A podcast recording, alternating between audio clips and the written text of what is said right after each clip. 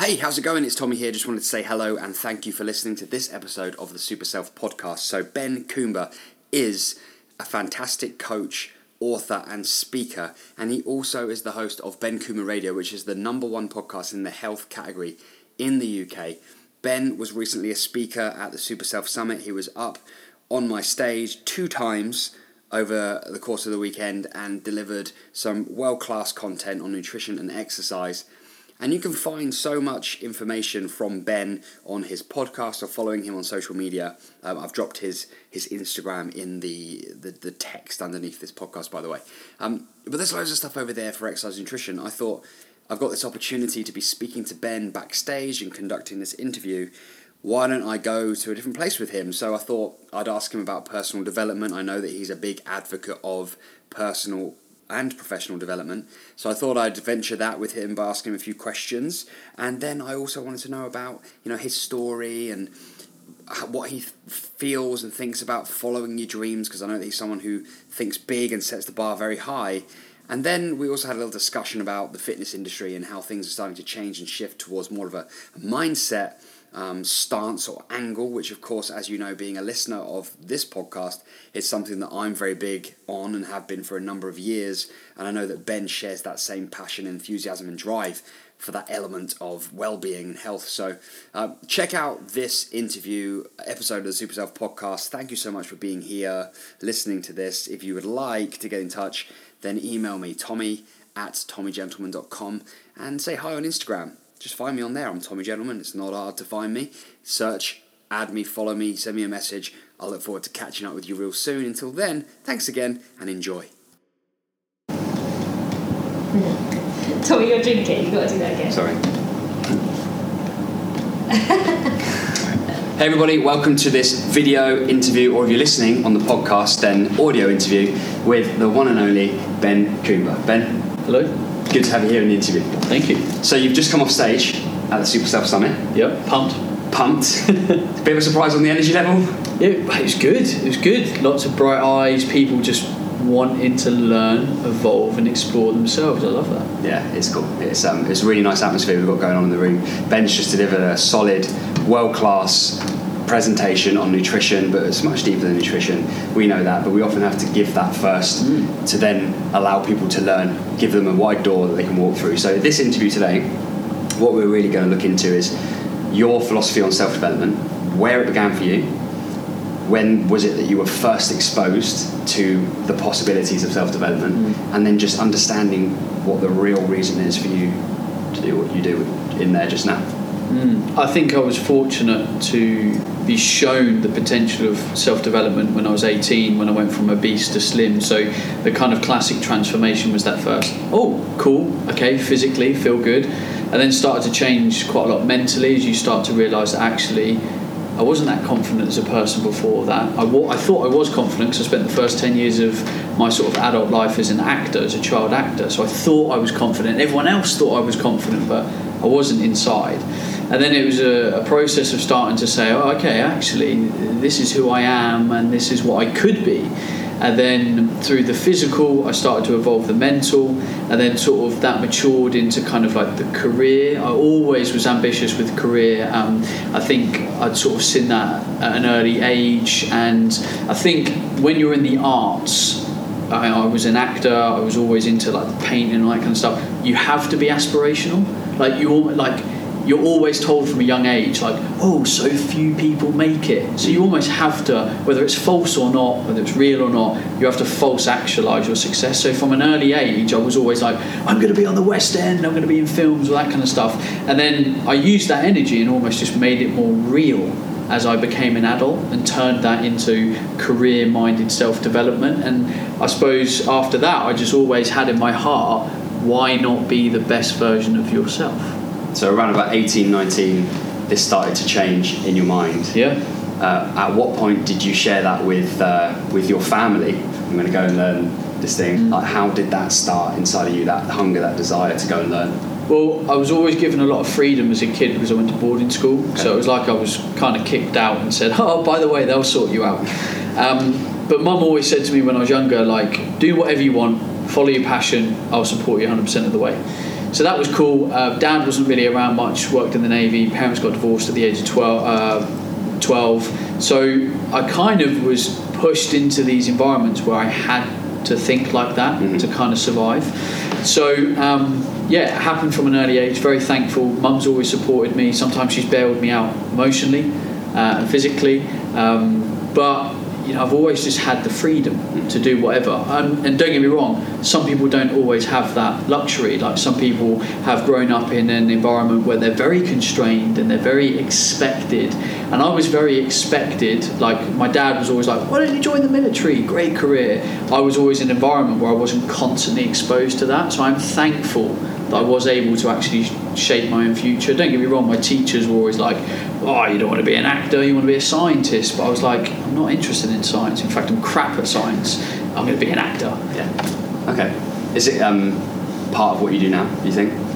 I think expressing yourself, I think, is probably how I'd frame it. I've almost married both skills. Like if I was on the stage back at 18, being um, presenting to other people, I would say that I was playing a character, Mhm. and now I'm playing myself, Nice. and that's the most beautiful thing. Um, I get to shape the people in front of me through an experience of myself to allow themselves themselves to express themselves fully uh, and I think that's a bit of a gift and you know if I feel I feel that I've been through a lot and I feel like I've got a good journey and it would feel like I was robbing other people by not serving them in that way and that's why I decided to become a speaker and just present myself in that way because I think I've got a good story to share Awesome. You get around a lot of different places. You're always Yeah. actively out there on stages, in front of people, speaking, educating. As well as that, you've got business elements to what you do as well, which Yeah. which we haven't really talked about.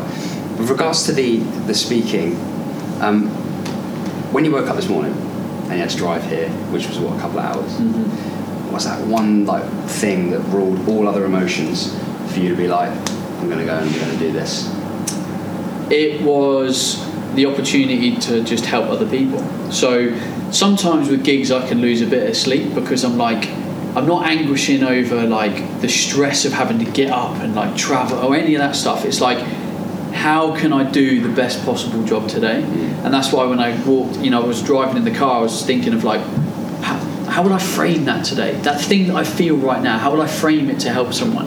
When I walked in the door, I was like, right, let me speak to the next speaker and make sure that I am not going to contradict what they're going to say or anything like that. So I'm always visualizing the process to, to ensure that I've only got 60 minutes, and actually 60 minutes is not a long period of time. I've got 60 minutes to try and say all the right things, mm.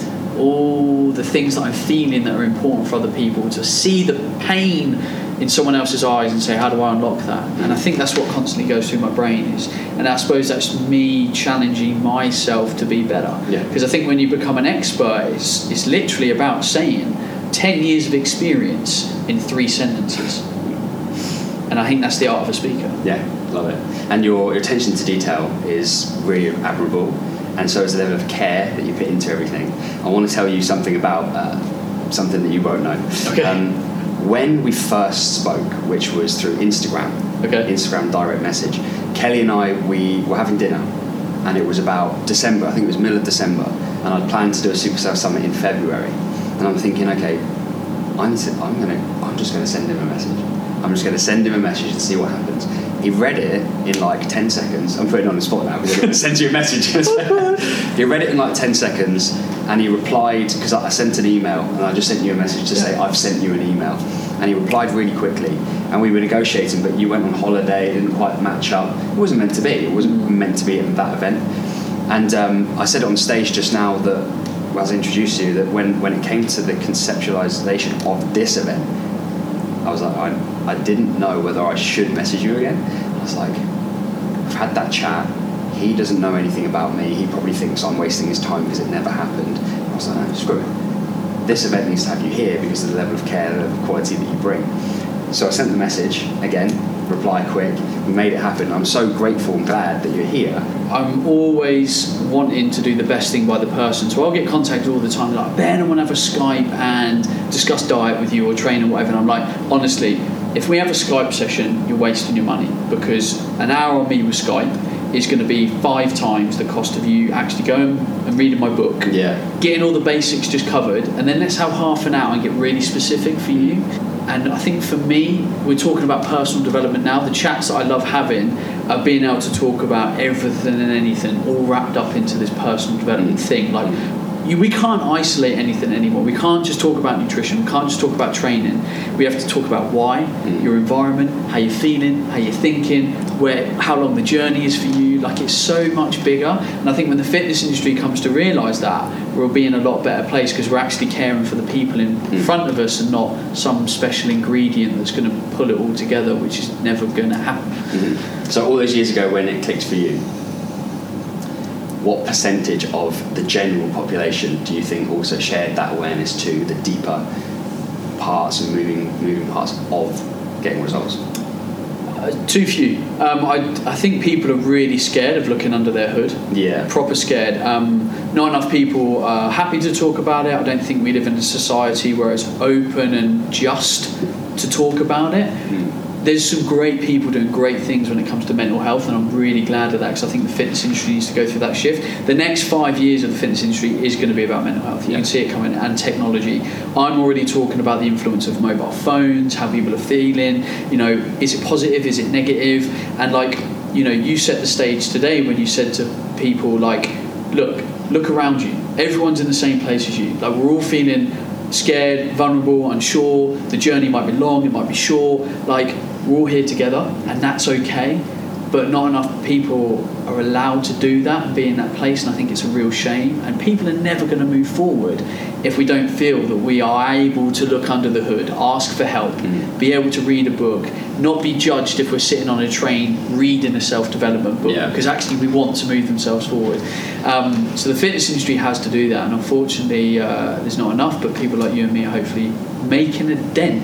Yeah, In that. making a dent, making Yeah. a dent, so they have to look under the hood. Exactly. and it is shifting. I feel that you know, being in the industry roughly the same amount of time as you, and seeing the things that people would say when they come in for an initial conversation, and how that, that compares to now, are very different. You get words being thrown around like motivation, like mindset, like mental health, and so I think it's up to us to pave the way. And the work that you do with other trainers, other PTs as well, is so vital because those guys have become the the echo mm-hmm. of like the 10 the 10 to 12 years that you've spent you you and I have both committed a long time mm-hmm. to learning about self-development. Some of these guys are like fresh.